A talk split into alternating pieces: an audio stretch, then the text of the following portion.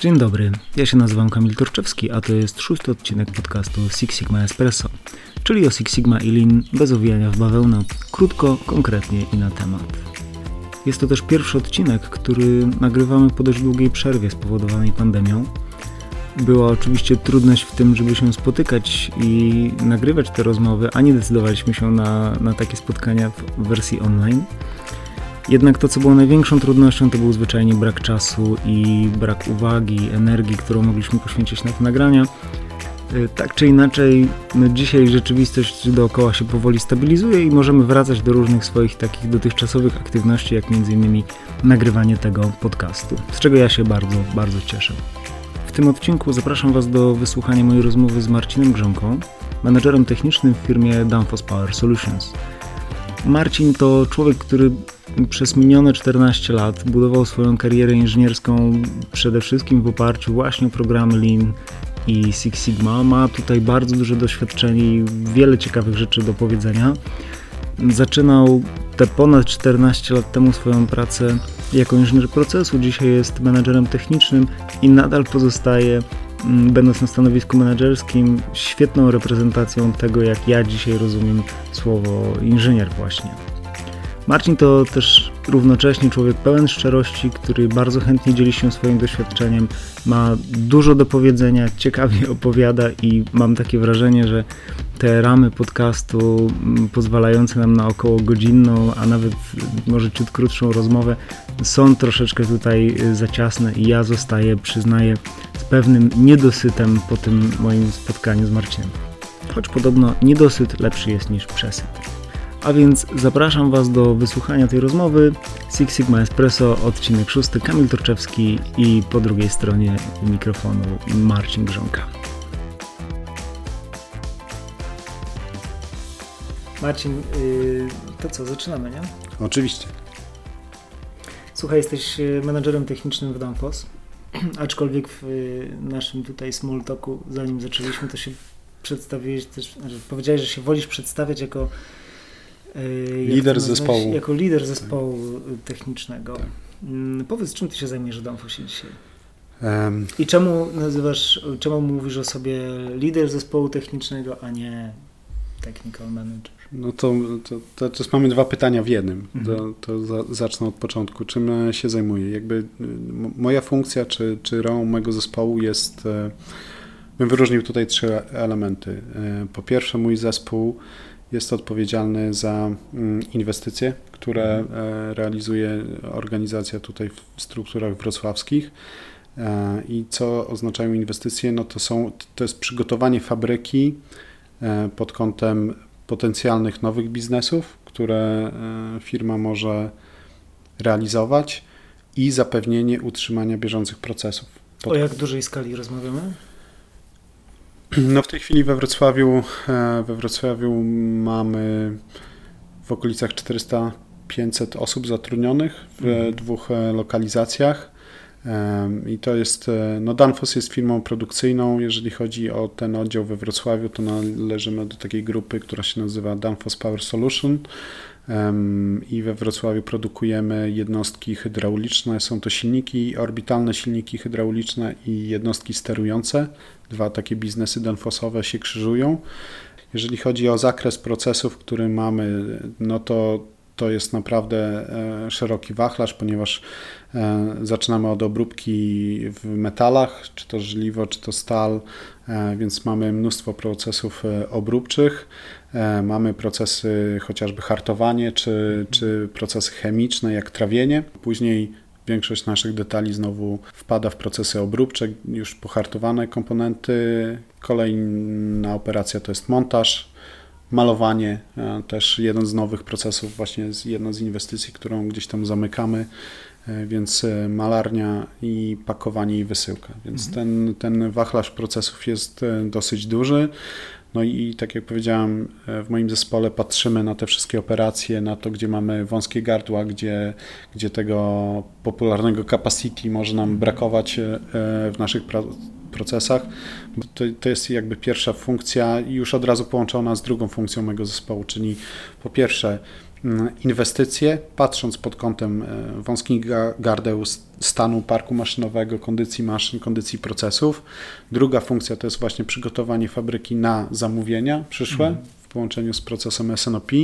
A trzecia funkcja e, mojego zespołu to jest e, rozwój e, kompetencji technicznej w fabryce, ponieważ mój zespół złożony jest z inżynierów procesu technologów, z bardzo różnym stopniem doświadczeń i z różną specjalizacją. Mam u siebie w zespole ludzi, którzy są mega ekspertami w obszarze obróbki, mam ludzi, którzy są obróbki mechanicznej, mam ludzi, którzy są ekspertami w procesach czy to hartowania właśnie, czy to, czy, czy, czy to fosforonowania, e, bo takie procesy mamy. Mam ludzi, którzy są ekspertami w procesach montażowych, więc e, tutaj mam bardzo szeroki, szeroki zakres, e, co mnie ogromnie cieszy, ponieważ no moja ścieżka, moja ścieżka zawodowa to jest wyjście z montaży. Ja zaczynałem swoją mm. ścieżkę zawodową jako inżynier procesu właśnie gdzieś tam na liniach montażowych i to jest mój core competence. Natomiast e, obróbka e, mechaniczna to jest absolutnie nowa rzecz, której się uczy w Danfosie od, od e, no, prawie czterech już lat.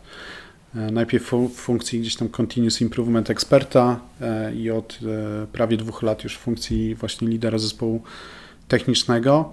E, no i uczę się od tych swoich ludzi i to jest e, ciągle fantastyczna rzecz. Natomiast ten wachlarz i te zasoby są bardzo szerokie i moi ludzie również szkolą, nie wiem, prowadzą przez projekty i, i, i, rozwijają e, inżynierów i technologów, których mamy lokowanych w działach produkcyjnych, ponieważ mamy taką strukturę w organizacji e, value streamową, gdzie mamy dwa value streamy, w skład których wchodzą czy to inżynierowie, technolodzy, planiści, liderzy produkcji.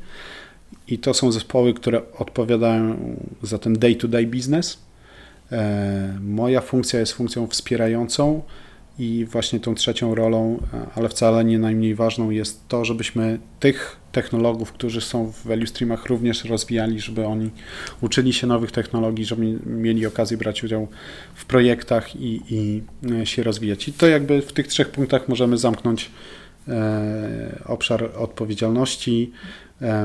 Mam wrażenie, Marcin, Wydawało mi się, że to takie proste pytanie, ale ty na, tak, na, jednym, jest... E, na jednym wdechu y, też z kilka minut opowiadasz o tym, co ty robisz. Y, te trzy punkty, mówisz, że to trzy punkty, ja bardziej sobie wyobrażam, że to jest kilka kartek A4, gdzie trzeba by to było rozpisać, no tak. może jakoś najlepiej narysować, graficznie przedstawić, jakieś zależności, dużo tego jest. E, e, jest sporo, no, jakby tak też tą organizację trochę układaliśmy i, i dlatego gdzieś tam mm, bardziej doświadczenia seniorskie lokowaliśmy w moim zespole, ponieważ mój zespół działa na wskroś całej organizacji tej lokalnej, więc my musimy współpracować ze wszystkimi działami lokalnie i często też globalnie, ponieważ mamy jeszcze takie funkcje globalne jak engineering chociażby, czyli dział konstrukcji po, po, po Danfosowemu e, tak bym powiedział, czy mamy e, działy sprzedaży, które są w bezpośrednim kontakcie z klientem. Klienci działamy w takiej branży, powiem to to też jest dosyć ciekawe, bo ponieważ e, Danfoss e, e, jest firma, który, mamy zgodność jakby ze standardem IATF, nie jakby, mamy zgodność ze standardem IATF, ale nie jesteśmy takim czystym automotivem. I na czym polega ta różnica? Mamy bardzo dużą elastyczność, jeżeli chodzi o dostarczane produkty. Mamy mhm. bardzo dużą wariantowość mamy tak ułożony proces sprzedaży, że tak naprawdę klient może przyjść i powiedzieć, że on potrzebuje mm, bardzo unikalnego produktu o takich takich parametrach i mamy inżynierów, e, którzy mają e, zadanie ocenić, czy my z, powiedzmy z tego wachlarza komponentów, które gdzieś tam chodzą, poprzez małe przeróbki jesteśmy w stanie wyprodukować taki konkretny, konkretny produkt mm. i to powoduje, że no robimy takie feasibility study, gdzie, gdzie oceniamy tak, to jest możliwe, ale później to trzeba rzeczywiście włożyć w procesy, trzeba to mhm, wyprodukować i tak dalej. Wszystko oczywiście legalizujemy zgodnie z, z IATF-em, czyli wszystko pipapujemy i tutaj no, jest Dużo bardzo... trudnych słów. Nie wiem, czy wszyscy je będą rozumieli, co to znaczy pipapujemy no tak, i te... Czyli no. no tutaj jakby nie, nie, nie, chcę wchodzić w standardy IATF, mhm. bo też nie, nie mhm. jestem jakimś mega ekspertem, który zna dokładnie to narzędzie. Natomiast no, PIPAP OK, czyli oficjalny proces, czy upewniamy się, że nasz proces dostarcza dokładnie to, czego klient od nas oczekuje, że jest stabilny jakościowo, E, i, i, że będzie powtarzalny, bo jakby na to, na to wszyscy liczą. Oczywiście za tym się kryje mnóstwo systemów, które w organizacji krążą, standardów e, e, i, i to jest... Opowiadasz o standardach, też wiem, że dbasz o to, żeby ich przestrzegano w Danfosie, natomiast mm, jak mówisz o swojej pracy, to bardziej mam skojarzenia nie tyle z takim na przykład serialem telewizyjnym typu Dynastia, tylko raczej z jakimś westernem, bardziej w stylu takim może nawet Tarantino, tak. nienawistna ósemka albo coś w ten deseń. Tak, no jakby dynamika i zmienność sytuacji i, i, i e, zmienność otoczenia, realiów, e, wymagań, oczekiwań e, jest bardzo duża. Trudno mówić w naszej pracy o, o nudzie. O powtarzalności. Mimo, że tak, że, że no gdzieś ktoś może powiedzieć, ok, no jest, stoi maszyna, która jest dosyć duża, wygląda na ciężką, więc pewnie trudno ją ruszyć. Każdy element, który schodzi z tej maszyny czy produkt wygląda bardzo podobnie, e, natomiast e, to też jest bardzo istotne w, naszej, w naszych produktach i to jest takie know-how danfosowe, że diabeł tkwi naprawdę w mikronach Mhm. Jeżeli chodzi o naszą produkcję, e, no jak ktoś e, czuje hydraulikę, czy trochę wie, że, wie na temat hydrauliki, to wie, że mikrony naprawdę mają znaczenie. I to jest to, z czym się borykamy, borykamy codziennie, i na to nakładamy właśnie całą tą dynamikę. Bardzo mówimy w organizacji, że musimy być zwinni, że musimy być agile, że, że mhm. jakby rynek czy klienci tego oczekują, że ja często mówię swojemu zespołowi, że nasi klienci zachowują się dokładnie tak samo jak my, kiedy jesteśmy klientami. Kiedy idziemy, nie wiem, do sklepu czy szukamy jakiegoś produktu w internecie, to chcemy dostać dokładnie taki produkt, jaki my chcemy. Nie jaki jest dostępny, tylko ja, no, każdy z nas ma jakieś wyobrażenie tego, czego szuka. Tak? I, i tak długo wertujemy sklepy czy, czy witryny, aż znajdziemy dokładnie taki produkt, jaki, jaki sobie wymyśliliśmy. Tak? Nie wiem, gram trochę w piłkę sobie e, amatorsko e, i, i teraz prawie każdy duży producent butów piłkarskich pozwala na złożenie swojego modelu. Po prostu mm. na stronie internetowej projektuje się dla siebie buty, które oni wyprodukują i dostarczą. I, i e, my jako klienci tak się zachowują i nasi klienci, mimo że, nie wiem, mm. produkują traktory, kombajny czy cokolwiek innego, oni też szukają produktów dopasowanych i to jest ciekawe rzeczywiście, że z jednej strony masz do czynienia z taką olbrzymią dynamiką, zmiennością, turbulentną sytuacją, nieustająco, ale równocześnie koniec końców w procesie no, walczymy o mikrony i musimy zadbać o perfekcyjną jakość. Dokładnie tak, dokładnie mhm. tak i to jest, e, to, to, to jest e, duże wyzwanie w, w, mojej organizacji i w mojej funkcji właśnie to, że, że te procesy, które mój zespół dostarcza organizacji, tak, e, one właśnie dostarczą czy zagwarantują tą jakość, powtarzalność, mhm. stabilność, czyli tutaj mm, e, o ile w, kontaktach z klientami e, trochę tak jest, e, jak Kamil powiedziałeś, dziki zachód i obiecujemy dużo, no później no naprawdę musimy to włożyć w bardzo konkretne i ustandaryzowane ramy procesów. I, i to, jest, to jest duże wy, wyzwanie. I tu się kłania e, jakby dużo elementów, które e, chociażby w Six Sigma się pojawiają, tak? Jak przetłumaczyć, mhm. przetłumaczyć wymagania czy oczekiwania klienta na język mhm. procesu, jak to... Kurczę, powiedziałeś słowo klucz, powiedziałeś tak, Six no, Sigma. czułem, że to będzie Kurczę, ten punkt... E, punkt zwrotny tego, tak, tej rozmowy naszej. No jesteśmy w podcaście Six Sigma Espresso. Powiedziałeś też, że no, w tym turbulentnym waszym środowisku potrzebujesz zadbać o jakość, powtarzalność, stabilność tych procesów. Jak to jest możliwe? Jak to robicie?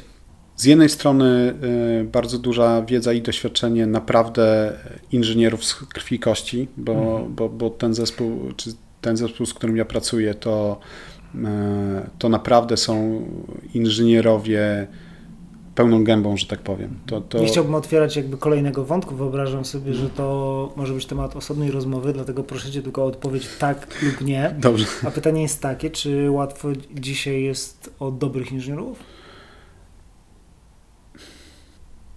I tutaj e, nie ma Kamil, nie wiesz co, nie, e, uważam, że, że, że, nie ma dobrej odpowiedzi. E, obserwuję jakby wnikliwie różne organizacje, bo z różnymi organizacjami miałem okazję, szansę współpracować w, w przeszłości.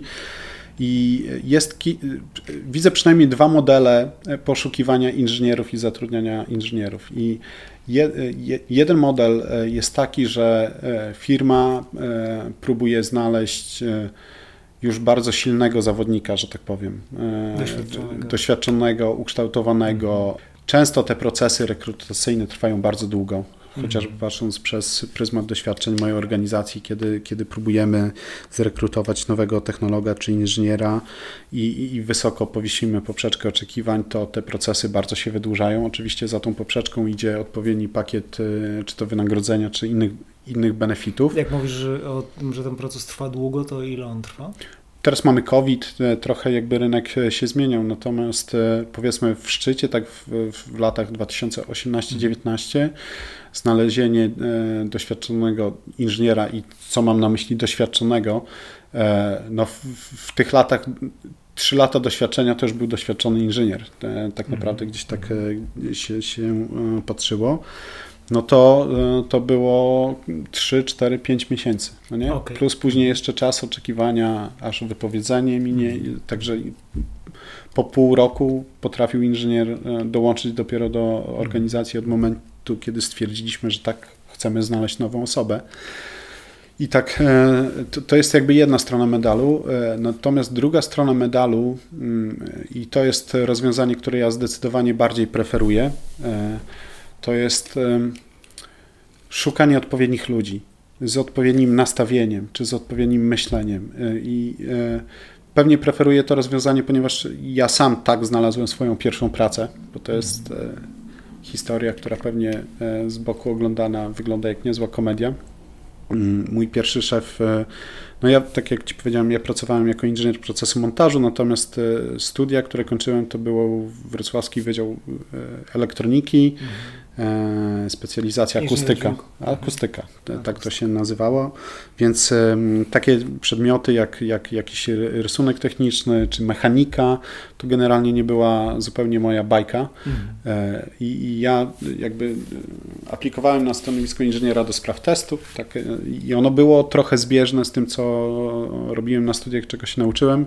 Natomiast zostałem zrekrutowany na stanowisko inżyniera procesu e, i zanim się to stało, to, to swojemu przyszłemu szefowi, kiedy on mi złożył ofertę e, właśnie e, inżyniera procesu, powiedziałem, czy na pewno to jest to i czy on jest świadom tego, bo, bo właśnie ani rysunek techniczny, ani mechanika, ja tego nie rozumiem.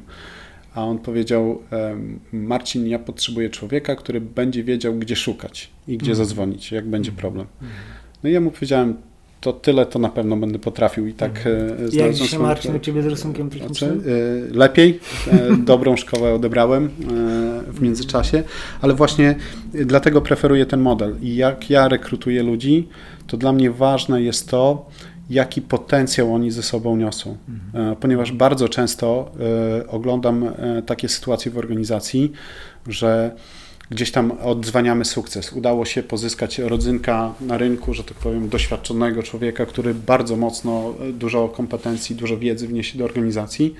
Taka osoba przychodzi do organizacji i nagle okazuje się, że nie potrafi się odnaleźć w kulturze organizacyjnej i cierpi. Normalnie widać, jak cierpi, jak codziennie rano e, przychodzi za karę do pracy, ponieważ przyszła z organizacji, która pracowała w jeden sposób i tam była gwiazdą i tam dobrze się realizowała, była mhm. skuteczna w, w realizacji projektów i przychodzi do organizacji, która działa w inny sposób, nie wiem, inne rzeczy są bardziej istotne e, e, i, i nagle ta osoba nie potrafi się odnaleźć.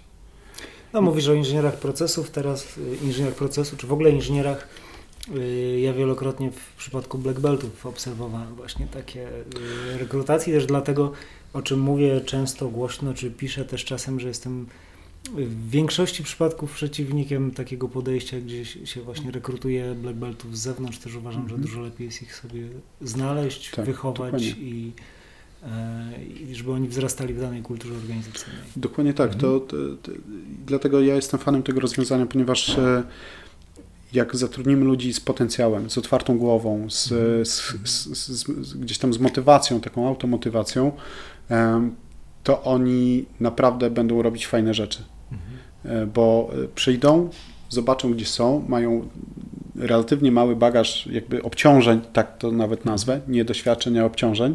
Mhm. Oczywiście mówią, to mi się nie podoba, to mi się nie podoba ale są, um, są zwinni albo są e, elastyczni i potrafią e, w tym środowisku, do którego trafiają, znaleźć swoją drogę na, na bycie skutecznym. I, i, i, i to jest to jest fajne. Ja, ja, mam kilka przykładów e, w swoim zespole, właśnie tak zrekrutowanych, gdzie, gdzie szukaliśmy długo, długo, długo, po czym zmieniliśmy zupełnie podejście do rekrutacji i powiedziałem: OK, doświadczenie, poprzeczkę spuściliśmy dużo mocniej i pojawiło się od razu z automatu więcej kandydatów. Mhm. I naprawdę byli ludzie, którzy mnie porwali na, na, na, na rozmowach swoim, e, swoją wiarą w to, że mogą robić różne fajne, ciekawe rzeczy. Nie? I ja, ja, ja jakby mm, zadaję dosyć e, podchwytliwe pytania na takich e, rozmowach. Rzucam jakby przykłady z zupełnie różnych bajek i, i pytam jakby się poczuli, jakby się odnaleźli w danej sytuacji. E, I właśnie szukam jakby tej elastyczności i tej otwartej głowy, gdzie, gdzie mm. naprawdę mam, mam dziewczynę, która jak jej rzuciłem na rekrutacji e, trzy projekty z zupełnie różnych bajek i żaden nie był jej, z jej obszaru dotychczasowych kompetencji, które, które miała i, i ona stwierdziła, e, jakby zapytana, co zrobisz, kiedy dostaniesz takie projekty? Ona, no jak to co? zacznę je robić. I to, to jakby dla mnie, dla mnie była najlepsza odpowiedź. Nie, nie, nie, było jakiegoś kontestowania, tutaj nie wiem, bo to nie jest moja kompetencja, tutaj nigdy tego nie robiłam, tylko po prostu okej, okay, e, usiądę i, i to jest e, jakby odpowiedź trochę na pytanie, czy łatwo znaleźć teraz dobrych inżynierów. Moim zdaniem tak, e, jeżeli dajemy odpowiednim ludziom dobrą szansę do tego, żeby się stali tymi inżynierami, których my szukamy. Kurczę, a ja w swojej naiwności jakoś liczyłem, że to się może skończyć na tak lub nie. nie tutaj... To miał być tylko miał być przerywnik, a, a, a, jest w sumie bardzo ciekawa refleksja na temat y, rekrutacji dzisiaj. Hmm? Ale wyszliśmy od y, tego, że jak to jest, że diabeł tkwi w mikronach i y, zaczęliśmy rozmawiać o Six Sigma. Marcin, miałeś z tym sporo do czynienia, nadal masz, bo pracujesz też jako trener w Akademii Biego Kruka, wcześniej pracowałeś też y, bardzo długo w obszarach linowych jako konsultant w Lean Passion. I też powiem, że firma, w której pracujesz, Danfoss, kiedyś jeszcze Zauer Danfoss, to był Dokładnie. pierwszy nasz klient w ogóle w historii, bo pierwszy program Black Belt dedykowany zrobiliśmy w 2003 roku właśnie dla firmy Zauer Danfoss Mm, dla polskich i duńskich menedżerów, to jest 17 lat temu. Oj. E, chciałem zapytać, czy po tych 17 latach w temacie Six Sigma Danfoss tam jest się czym pochwalić? Jak to wygląda dzisiaj z Twojej perspektywy? E, no tak, jakby nawet wracając do Twojego poprzedniego pytania, jak, jak my to robimy, że, że te mikrony tam żyją no w tej organizacji, to tutaj ten pakiet e, narzędzi, który się mieści w szeroko pojętym e, Six Sigma, mhm. on jest ciągle bardzo mocno żywy u nas w organizacji, tak? I, I, e, z racji tego, że to są procesy obróbcze bardzo, bardzo precyzyjne, mhm.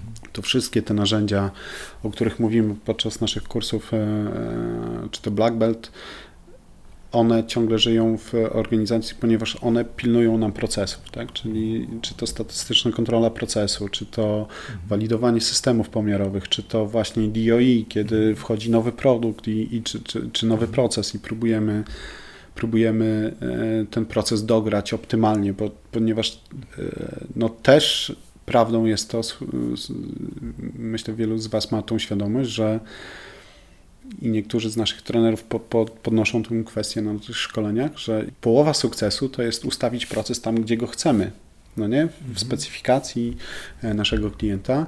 Natomiast e, organizacyjnie e, wyzwaniem jest ustawić ten proces w takim miejscu, żeby klient był zadowolony, ale żeby był optymalny proces kosztowo. I to, mhm. jest, i to jest to wyzwanie. Dlatego stosowanie tych podstawowych naszym świecie narzędzi, czyli, czyli właśnie SPC, MSA, e, wyliczanie stabilności CP, CPK, PP, PPK. Mhm. E, tutaj te wskaźniki są bardzo mocno żywe w mojej organizacji i myślę, że, że e, to jest gdzieś tam pokłosie tych wejścia na tą drogę Six Sigma wiele, wiele lat temu. Taka świadomość tych procesów, świadomość, że te narzędzia pomagają, że one zabezpieczają nasze procesy, pozwalają, e, pozwalają jakieś niebezpieczeństwa wychwycić e, dużo wcześniej. To, to, to, to rzeczywiście widać.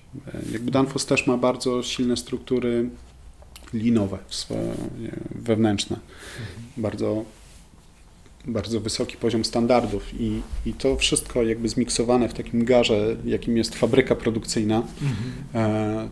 To naprawdę odwdzięcza się tym, że, że ta produkcja jest stabilna, te procesy są stabilne, te, te, koszty są na takim poziomie, jak e, organizacja się spodziewa. E, I myślę, że to jest efekt tego, że, że, że jest świadomość tych narzędzi czy, czy, czy mocy E, które niesie ze sobą czy to dobre podejście do analizowania i rozwiązywania problemów, czy stabilizowania procesów. Użyłeś Marcin takiej ciekawej metafory, że y, to wszystko jest zmiksowane w takim garze, nie? że tam jest trochę jest tak. Lean, Six Sigma, y, do tego dochodzi nam ta turbulentna produkcja z y, tym, że diabeł tkwi w mikronach. Jest tam jakiś przepis do tego gara? A jakiś kucharz jeden, ktoś to nadzoruje, czy jak to działa? No to jest trudne pytanie. Jeżeli chodzi, e, chodzi o Danfoss, e, to myślę, że, że, że, że siłą czy tym e, ten kucharz jest mocno rozproszony. To znaczy każdy, każdy pracownik Danfoss, kiedy przychodzi do organizacji, no to musi się trochę jakby nauczyć tej kultury mhm. pracy, czy mhm. kultury organizacji, czy chociażby standardów. I my mhm. wiele tych narzędzi mamy już zaszyte w naszych standardach, więc, więc to jest to jest fajny element, ponieważ e, no, ludzie przychodząc z zewnątrz, nie znając tej organizacji, mogą relatywnie szybko nauczyć się tych standardów, z którymi, z którymi pracujemy. I, mm, i ten Lean i, i, ta Six Sigma, one są tam pozaszywane, nie? tak naprawdę. I nasze wskaźniki, którymi się rozliczamy codzienne, codziennie, one też jakby służą temu, żebyśmy wyłapywali te sytuacje, kiedy musimy skorzystać z jednej, z drugiej czy trzeciej broni pod tytułem, czy tutaj, mhm. nie wiem, jakiś warsztat linowy, czy, czy Kaizen, czy cokolwiek innego, mhm. czy może jakieś podejście właśnie projektowe, e, mhm. Six Sigmowe. Mm, ja zawsze też jakby w pracy i na swoich szkoleniach, wykładach czy w konsultacjach, e, kiedy jestem pytany, ok, jaka jest różnica pomiędzy Lean a Six Sigma, albo czy to łączyć, czy to dzielić, Osobiście jestem zwolennikiem trzymania rozdziałów w organizacji, czyli, mm. czyli nie lubię bardzo wzrostu Lean Six Sigma. To, to, to, to jakoś tak mi... To jesteśmy w tym samym klubie. Tak, no tak, e, tak myślałem. Nie lubię. Jakby wyszedłem z organizacji, gdzie też to było trochę rozdzielone. Mm. E, swoją pracę zacząłem w takiej organizacji, gdzie struktura linowa to była jakby jedna rzecz, a struktura Six Sigmowa to była druga mhm. rzecz. I, I, uważam, że ten podział jest bardzo zdrowy. No ale właśnie tym bardziej mnie to wiesz, interesuje, jak to, bo mi się to z tym garnkiem i z tym mhm. gotowaniem, z tym mieszaniem wszystko trochę miesza, jak to jest. Tak, to... Y Czyli jak, bo z jednej strony wiemy wszyscy, że no kurczę, jedno i drugie podejście jest super efektywne, mm ma swoje pewne charakterystyczne sposoby działania, pewną strukturę i teraz warto używać jednego, drugiego, ale jak doprowadzić, żeby nam się to wszystko nie pomieszało, żeby się te mhm. granice nie zatarły, żeby to y, gdzieś w określonych ramach funkcjonowało. Okej. Okay. Lean adresuje zupełnie inne problemy niż adresuje Six Sigma. Mhm. mhm. I e, kluczem do sukcesu, żeby jakby nie zgubić się w tym, nie jest, czy nie pomieszać, jest właśnie zrozumienie do czego aplikować Lean, a do czego aplikować Six Sigma. I ja bardzo lubię tą, tą e, analogię e, z, z, jeziorem, po którym pływa statek. E, mhm. Często to też pokazuje, pokazuje na swoich szkoleniach. I oczywiście ten poziom wody w tym jeziorze możemy go tłumaczyć, czy to jest poziom zapasów, czy tam mhm. poziom, nie wiem, braków, czy czegokolwiek, jak w zależności od sytuacji, czy kontekstu, o którym rozmawiamy.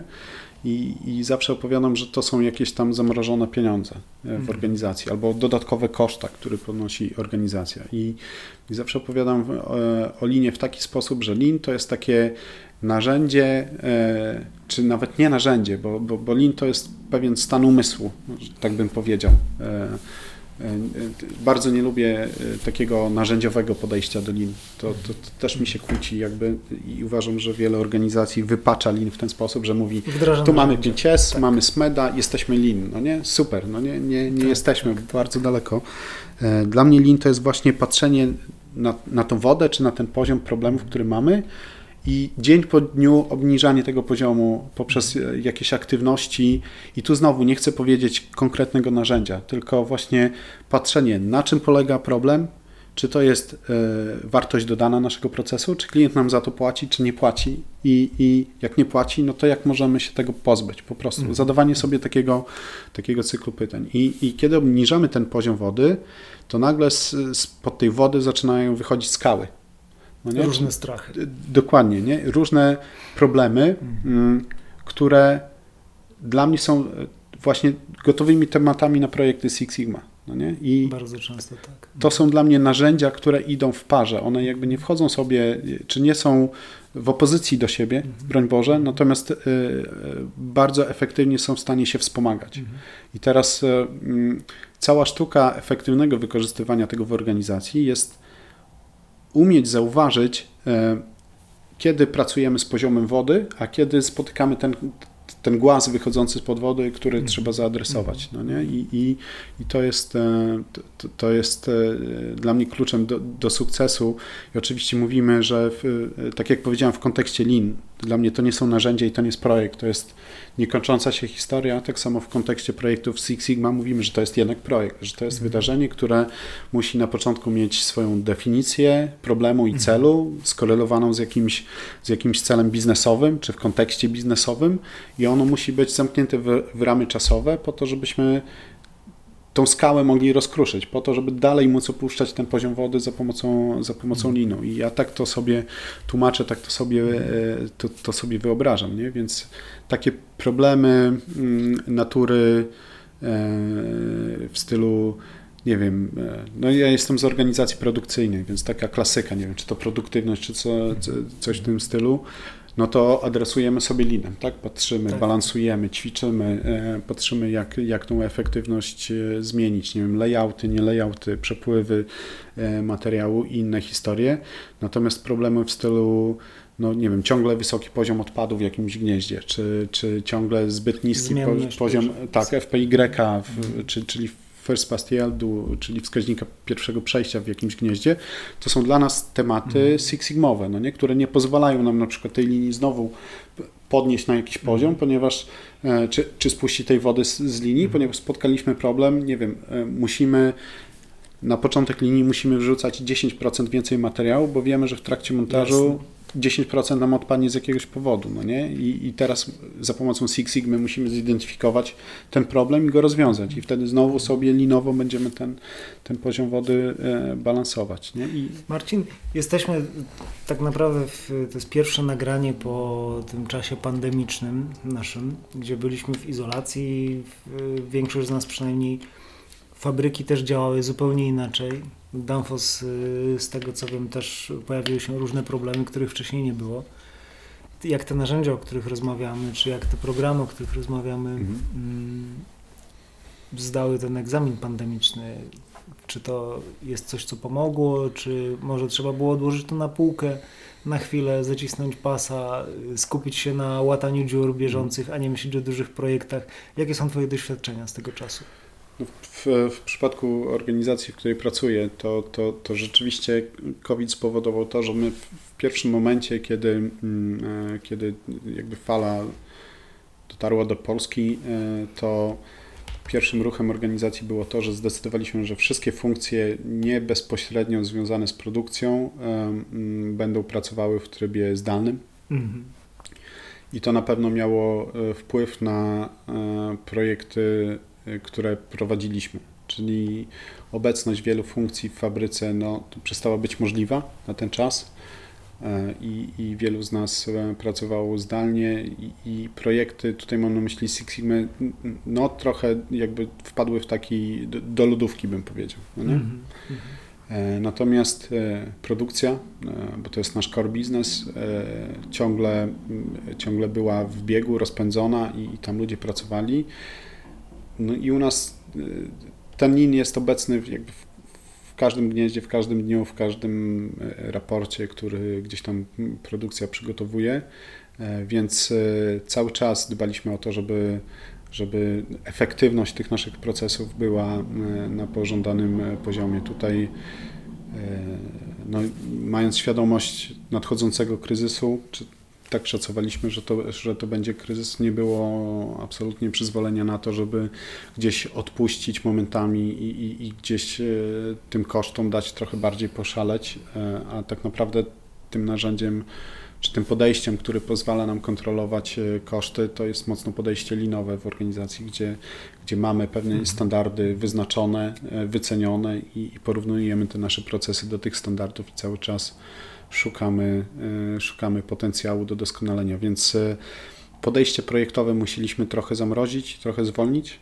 natomiast e, to, to podejście czy to myślenie optymalizacyjne takiego krótkoterminowe, krótkoterminowe mhm. tak, te, tego, tego biznesu, który ciągle żyje i się toczy, no ono ciągle jest obecne i ciągle jest na bardzo wysokim priorytecie.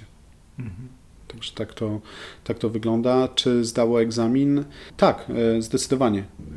Firma stanęła w, w, o tyle trudnej sytuacji. Mieliśmy, mieliśmy programy, tak, ponieważ szkoły zostały zamknięte. Mnóstwo, mnóstwo ludzi e, nagle zostało w domu po to, żeby opiekować się swoimi dziećmi. I tutaj znowu, czy wszystko, cała ta praca, którą wykonaliśmy wcześniej z balansowaniem procesów, czy, czy, czy z analizowaniem, ok, jak proces w jakiej obsadzie, czy w, jakim, w jakiej konfiguracji, z jaką wydajnością potrafi pracować proces, mając ciągle jakieś zamówienia w pipeline, mhm. byliśmy w stanie to, to poskładać i uważam, że, że to jest że, że... Coś, co pozwoliło tym zarządzić. Dokładnie, dokładnie mhm. tak. To, to mocno przygotowało nas jakby, nie? To, to, bo to jakby skuteczność, może w danych dniach e, nie podejmowaliśmy żadnych szalonych akcji e, tak naprawdę, tylko mhm. ze spokojem używaliśmy tego, co mieliśmy wypracowane, nie? I to nam, to nam pozwoliło i, i to, to na pewno dało taki pozytywny efekt, że, mhm. że nie było wariactwa, nie było szaleństwa. Naprawdę wiedzieliśmy, co robiliśmy, kontrolowaliśmy mhm. sytuację, kontrolowaliśmy koszty i to, to, to widać w wynikach. Super. Marcin, zazwyczaj jest tak, że kryzysy niosą ze sobą też jakieś wartościowe rzeczy, jakieś lekcje, mhm. czegoś się dowiadujemy, czegoś się uczymy, coś odkrywamy. Miałeś jakiś taki swój wgląd covidowy w procesy w, przy okazji tej sytuacji? Generalnie, e, generalnie tak, ponieważ e, tak jak powiedziałem wcześniej, mój zespół e, to jest zespół jakby pracujący jako zespół wsparcia czy wspierający, nie bezpośrednio związany z produkcją. To znaczy, że żaden, czy prawie żaden z moich, moich kolegów z zespołu nie jest właścicielem konkretnego obszaru produkcyjnego. I jakby z mhm. powodu tej definicji no, my też e, wylądowaliśmy e, w pracy zdalnej na, na samym początku, gdzieś tam w połowie marca. I było dużo obaw, czy, e, ponieważ projekty mieliśmy rozgrzebane, że tak powiem nieładnie. Nie? Tutaj nie, nie było możliwości zatrzymania wielu projektów, ponieważ czy maszyny już były w trakcie budowy, czy już były dostarczone, czy, czy jakieś definicje i rozmowy budżetowe się toczyły. Więc było trochę obaw o to, mm, czy zachowamy efektywność i czy, czy dalej jakby efekty tej pracy będą się pojawiały. I, i to jest pierwsza, pierwszy sukces, trudno mówić tutaj o sukcesie, ale pierwszy pozytyw z tej sytuacji, że udowodniliśmy, e, że, że pracując zdalnie e, zachowujemy e, bardzo wysoką efektywność jako zespół. I, i to, mhm. to, to było fajne. Oczywiście no, to trwało mniej więcej 3 miesiące, kiedy pracowaliśmy zdalnie, z małymi wyjątkami, no bo tak jak powiedziałem, mieliśmy maszyny już na podłodze i, i w drodze naprawdę dużych wyjątków i po dyskusjach z działem bezpieczeństwa, z plant managerem decydowaliśmy, że pojedyncze jednostki mogą się pojawić w fabryce i kontynuować pracę nad projektem. Szukaliśmy swojej drogi trochę przez ten czas, nie? bo tak zostaliśmy z dnia na dzień trochę wyrzuceni e, na, na, na te obszary e, pracy zdalnej, gdzie no wiemy, inżynier to, to trochę żyje fabryką, no nie? To jest... Ja mam tak, e, miałem taką przerwę, ponieważ zaczynałem e, swoją karierę gdzieś tam właśnie w montażach, gdzie dużo aluminium, gumy, jakieś takie historie. i e, no taki hali panuje specyficzny zapach. Mhm. Później wypadłem w trochę inne biznesy, jakieś FMCG, jak, jakieś spożywcze klimaty kiedy wróciłem do Danfoss, to znowu ten zapach mnie uderzył i, i, jakby pomyślałem, nawet jak już byłem gdzieś tam na, w procesie rekrutacji i zebrano mnie na produkcję, pomyślałem, no jestem w domu, jak poczułem ten zapach. I, I, myślę, że inżynier jest związany ze swoim procesem, więc bałem się trochę tego, jak, jak moi ludzie mm, tą, to, to odsunięcie trochę mimo wszystko od produkcji um, odbiorą i przeżyją. I to była pierwsza rzecz. E, druga rzecz, no też szukałem jako, jako lider zespołu, szukałem takiej metody e, utrzymania ciągle spójności gdzieś tego zespołu, czy jakiegoś takiego ducha zespołu, ponieważ e, co jest dużym utrudnieniem w, w mojej pracy, to jest to, że prawie każdy z członków mojego zespołu pracuje nad innym projektem i w zupełnie innym obszarze i w zupełnie innym mm, zespole projektowym. No nie? Więc takich wspólnych mianowników y, y, no, mój zespół relatywnie ma mało no nie? pomiędzy sobą. I, I dla mnie, jako dla lidera tego zespołu, było ważne, żeby, żeby ten zespół inaczej, żeby członkowie tego zespołu nie czuli się jak oderwane jakieś elektrony, które nagle wylądowały mhm. same w domu ze swoim projektem, które często jest dużym wyzwaniem, jeszcze z ludźmi rozproszonymi żeby gdzieś tam po świecie. Zespołem. Tylko żeby zespół czuł, czuł ducha, więc szukaliśmy też, też jakiegoś takiego e, sposobu. E, gdzieś skończyliśmy na tym, że, że mieliśmy po prostu na mieliśmy ustawione codziennie rano 20-minutowe spotkanie przy kawie tak zwane, mhm. gdzie e, idea była taka, że że właśnie dzwanialiśmy się w telekonferencję. Zachęcałem wszystkich do tego, żeby również odblokowywali swoje kamerki mhm. i to, był, to było takie 20 minut, gdzie ja mogłem opowiedzieć jakby o informacjach, które gdzieś tam zebrałem w ciągu poprzedniego dnia na temat sytuacji, na, tem, na, na, na, temat kierunku, mhm. E, na temat tego, jak się rynek zachowuje, czy jak się zamówienia zachowują, czy, czy, czy, czy, czy widzimy już jakieś e, dołki, czy nie. E, I to był też czas na to, żeby porozmawiać o inicjatywach, ponieważ też kilka bardzo fajnych rzeczy się wydarzyło. Oczywiście pamiętamy, jak tylko zaczęła się epidemia, w całej Polsce ruszyła fala chociażby używania drukarek 3D do tak. drukowania tego, co popadnie. Mój zespół też taką inicjatywę miał u siebie. przyniosła to, jakby inicjatorem była jedna z, z, z, z dziewczyn, która u nas pracuje, która właśnie przyszła z, z projektem drukowania przyłbic i od tego wystartowaliśmy. W międzyczasie jakby ta informacja w organizacji się rozeszła. Jeden z kolegów z działu supply chain podrzucił pomysł, e, też jakiś tam wygooglowany, że generalnie wszyscy drukują przyłbice, a my zaczęliśmy druk drukować na naszych drukarkach 3D takie e, jakby uchwyty na gumki od e, maseczek, ponieważ no gdzieś, gdzieś w tych krajach, gdzie epidemia zaczęła się wcześniej, Wiele pielęgniarek, lekarzy skarżyło się na problem noszenia maseczek za uszami, że po wielu mhm. godzinach no, uszy są przetarte i inne rzeczy i my po prostu zaczęliśmy, to wygląda trochę jak grzebień, e, nie jest to trudna mhm. konstrukcja, ale właśnie coś, co z tyłu głowy mhm. jakby chwyta po prostu te gumki. Mm -hmm. Kiedy dostarczyliśmy do jednego ze szpitali we Wrocławiu, no e, feedback bardzo dobry dostaliśmy. To ciekawe. No naprawdę i, i właśnie takie no. inicjatywy sobie omawialiśmy na tych porannych spotkaniach i utrzymanie zespołowości i efektywności pracy zdalnej to, by, to był pierwszy, e, tak, to, to, to jakby był pierwszy efekt. Drugie, e, naprawdę duża taka świadomość i odpowiedzialność za organizację bo zespół tutaj mm, w trakcie, w trakcie tego czasu, kiedy byliśmy odcięci mocno od fabryki, i ja byłem takim interfejsem, tylko z, jakby w połączeniu z kierownictwem, e, co się dzieje, czy są już jakieś ryzyka widzialne, nie? Czy, czy naprawdę, no bo docierały, czy to przez media, czy różne kanały komunikacji i sygnały, że, że wiele firm się zatrzymuje. Tak? Słyszeliśmy o fabrykach automotywu, które stawały do zera. Tak, a wszystko ze sobą jest dzisiaj powiązane. Tak, no i, i, i to, to były jakby poważne obawy, y, jak będzie w naszym przypadku. Nie wiem, czy będziemy mieli okrajane etaty, czy nie. I, tak. i tutaj, tutaj y, no bardzo zauważyłem, że mój zespół ma bardzo dużą świadomość, taką bardzo dużą odpowiedzialność i no, łączył się z, całym, jakby z całą fabryką, czyli kontrybutowaliśmy we wszystkich jakichś takich działaniach, e, e, które mogły pozwolić czy to na obniżenie kosztów, czy to zbalansowanie kosztów, e, więc to, to też była fajna lekcja. No i, i gdzieś tam pod koniec tych 3-4 miesięcy, ponieważ ciągle pracujemy w trochę w trybie zdalnym, jakby nie było stuprocentowego powrotu do biur,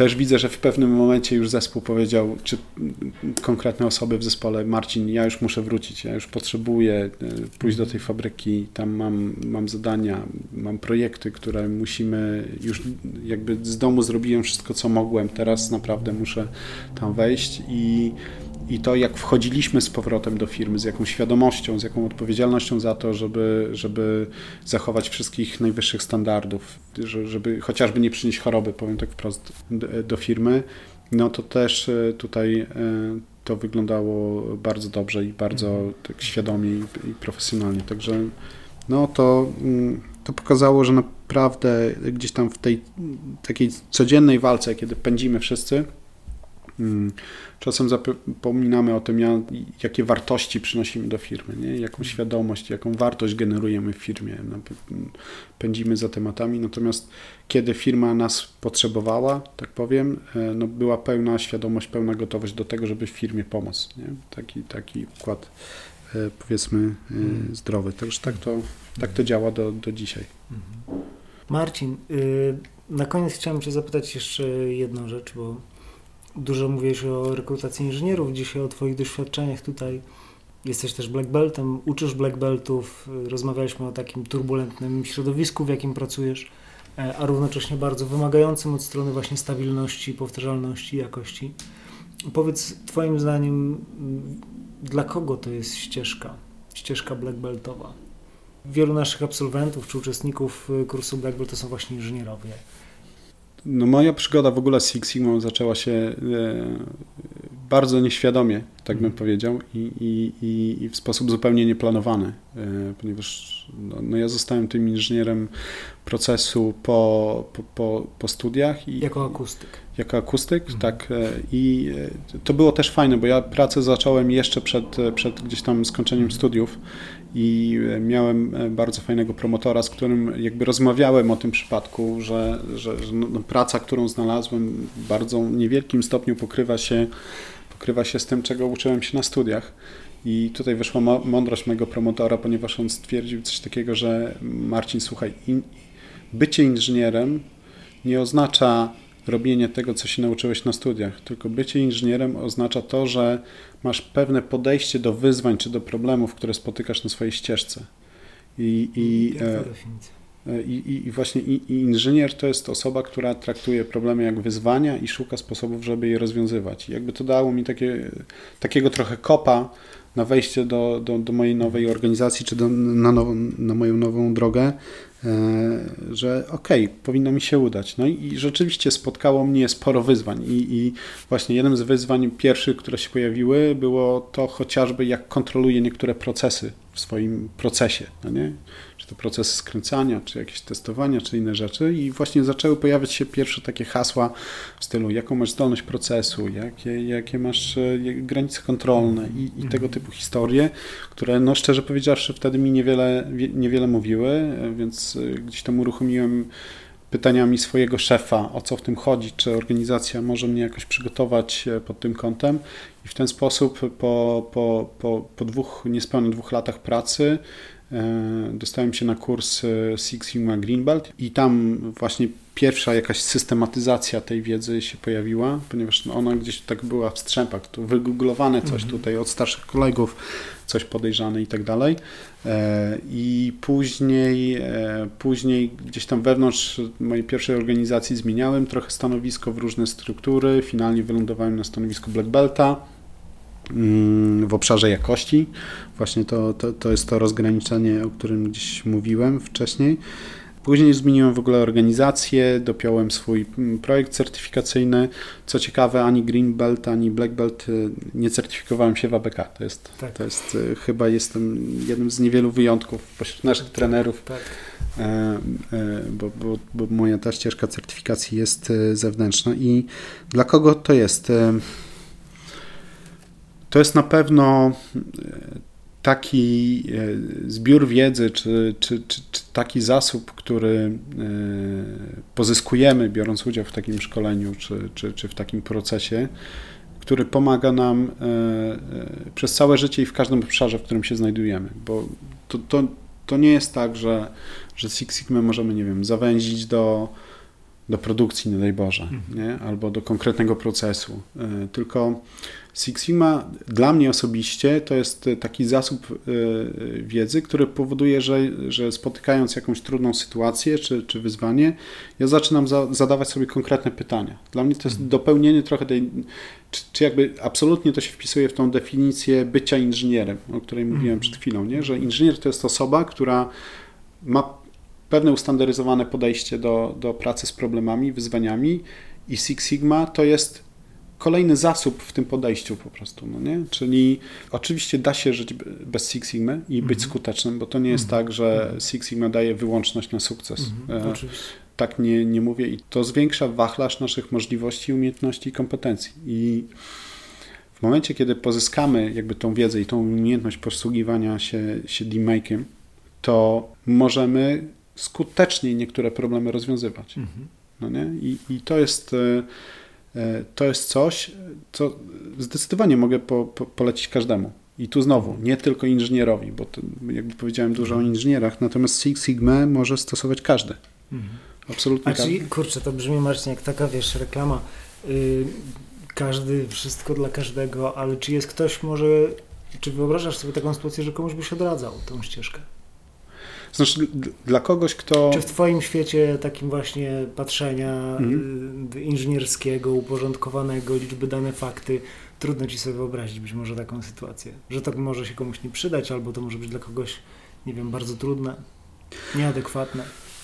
No myślę, że każdy z nas zna jakieś e, w, w swoim otoczeniu czy w swoich organizacjach takie, e, e, nazwałbym to wolne elektrony, czy takie mhm. wolne duchy, które uważają, że problemy to nie są problemy, to są rzeczy, które trzeba szybko rozwiązywać, e, być elastycznym, zwinnym i, i, i jakby po co czasem angażować, nie wiem, 3-4 miesiące w pracy projektowej, jak można jest problem, jest rozwiązanie, zróbmy to, pójdźmy dalej. E, tak, just do it i później często to do nas wraca. Na pewno znamy takie osoby. E, natomiast myślę, że one nigdy nie miały okazji e, poznać czy spróbować tej siły, no nie? czy doświadczyć dokładnie tego, że, że to narzędzie jest skuteczne i relatywnie łatwo jest poznać takie osoby, nie? bo takie osoby używają języka dużo, często, mało, czasami, mhm. e, no nie? I my wiemy, że, że, że, że, ten język jest daleki od skutecznego rozwiązywania problemów i przesuwania się do przodu. Nie? To jest, to jest E, taka beletrystyka albo opowiadanie po to, żeby pójść zaraz krok do przodu, krok do mhm. przodu, niekoniecznie zostawić po sobie coś wartościowego i e, efektywnego, no nie? I myślę, że dla każdego, kto napotyka problem i chce realnie go rozwiązać, no to, to definicja, nie wiem, mamy zbyt niską wydajność na linii produkcyjnej, to, to jak ktoś chce rozwiązać problem, to dla niego ta definicja nic nie mówi zupełnie, no nie? I o tym mówimy y, chociażby w Six Sigmie, tak, że ta definicja, czy ten problem, tak jak powiedziałeś, dane fakty, liczby, opisany, skwantyfikowany, y, pokazana ta różnica, której, z którą się nie zgadzamy, czy której nie, nie akceptujemy, wyrażona właśnie krótko i na temat i, i z tym pracujemy.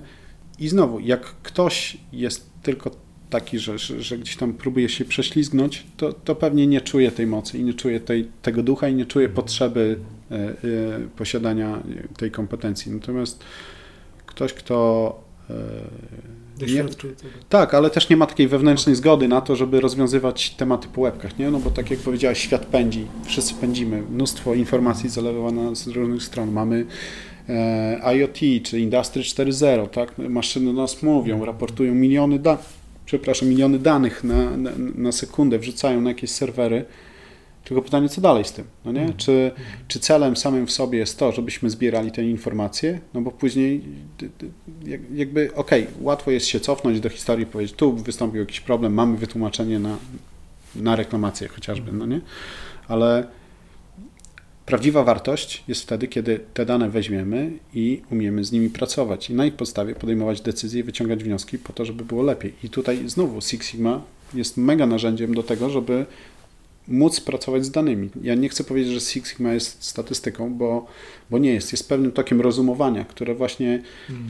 powoduje, że, że, że, że przechodzimy przez ten projekt czy przez ten proces, zadając sobie pytania, które często właśnie uciekają e, w takim pędzącym świecie. Nie? Problem, rozwiązanie, problem, rozwiązanie i często, mhm. często łapiemy się na tym, że te problemy do nas wracają. Nie? I mamy bardzo rzadko refleksję, dlaczego one ciągle wracają. E, jakby jesteśmy mega kreatywni w poszukiwaniu nowych odpowiedzi, dlaczego coś się dzieje, bo boimy się trochę przyznać przed sobą, że nie rozwiązaliśmy skutecznych problemów. Nie? I to, co się dzieje, to się dzieje nie pierwszy raz. Tak, do, do, dokładnie. Nie? I jak ktoś, ktoś pracuje właśnie gdzieś tam w automotywie ze standardami ATF i, i ma wbite do głowy i w swoją standardową operację, jak jest reklamacja, oczywiście ro, robimy raport 8D e, i tak dalej, to, to, to, to wie, o czym mówię, nie? Że, że temu klientowi trzeba finalnie powiedzieć, co było tą przyczyną źródłową. Nie? I jeżeli to zrobimy byle jak, to bardzo szybko spotka nas kara, bo bardzo szybko przyjdzie taka sama reklamacja i głupio będzie klientowi powiedzieć drugi raz to samo wytłumaczenie, więc jesteśmy kreatywni w wymyślaniu nowych wytłumaczeń. A, a dobrze zrobione ćwiczenie spowoduje, że problem rozwiązujemy. Dobrze zrobiony projekt, dobrze przeanalizowane dane i no, jakby dla ludzi, którzy mają takie poczucie, chcą skutecznie rozwiązywać problemy, Six Sigma to jest zdecydowanie pakiet kompetencji, który warto posiadać. Tak, tak bym powiedział.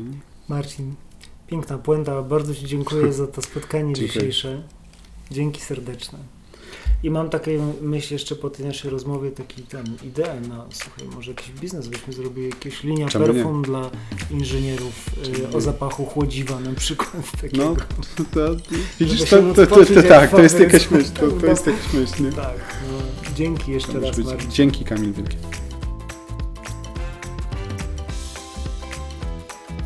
Tu masz jakieś kierunkowe takie. No, takie są. Bo ja po, po akustyce powiem. Jesteś po akustyce. No, ale już dawno była. To powiedz lepiej, żebyśmy ustawili kąt 90 czy 120 stopni. No, to nie wiem, jaką ma charakterystykę, wiesz, na, na, na upartego, e, mówiąc, no ale to rzeczywiście dawno nie prawda.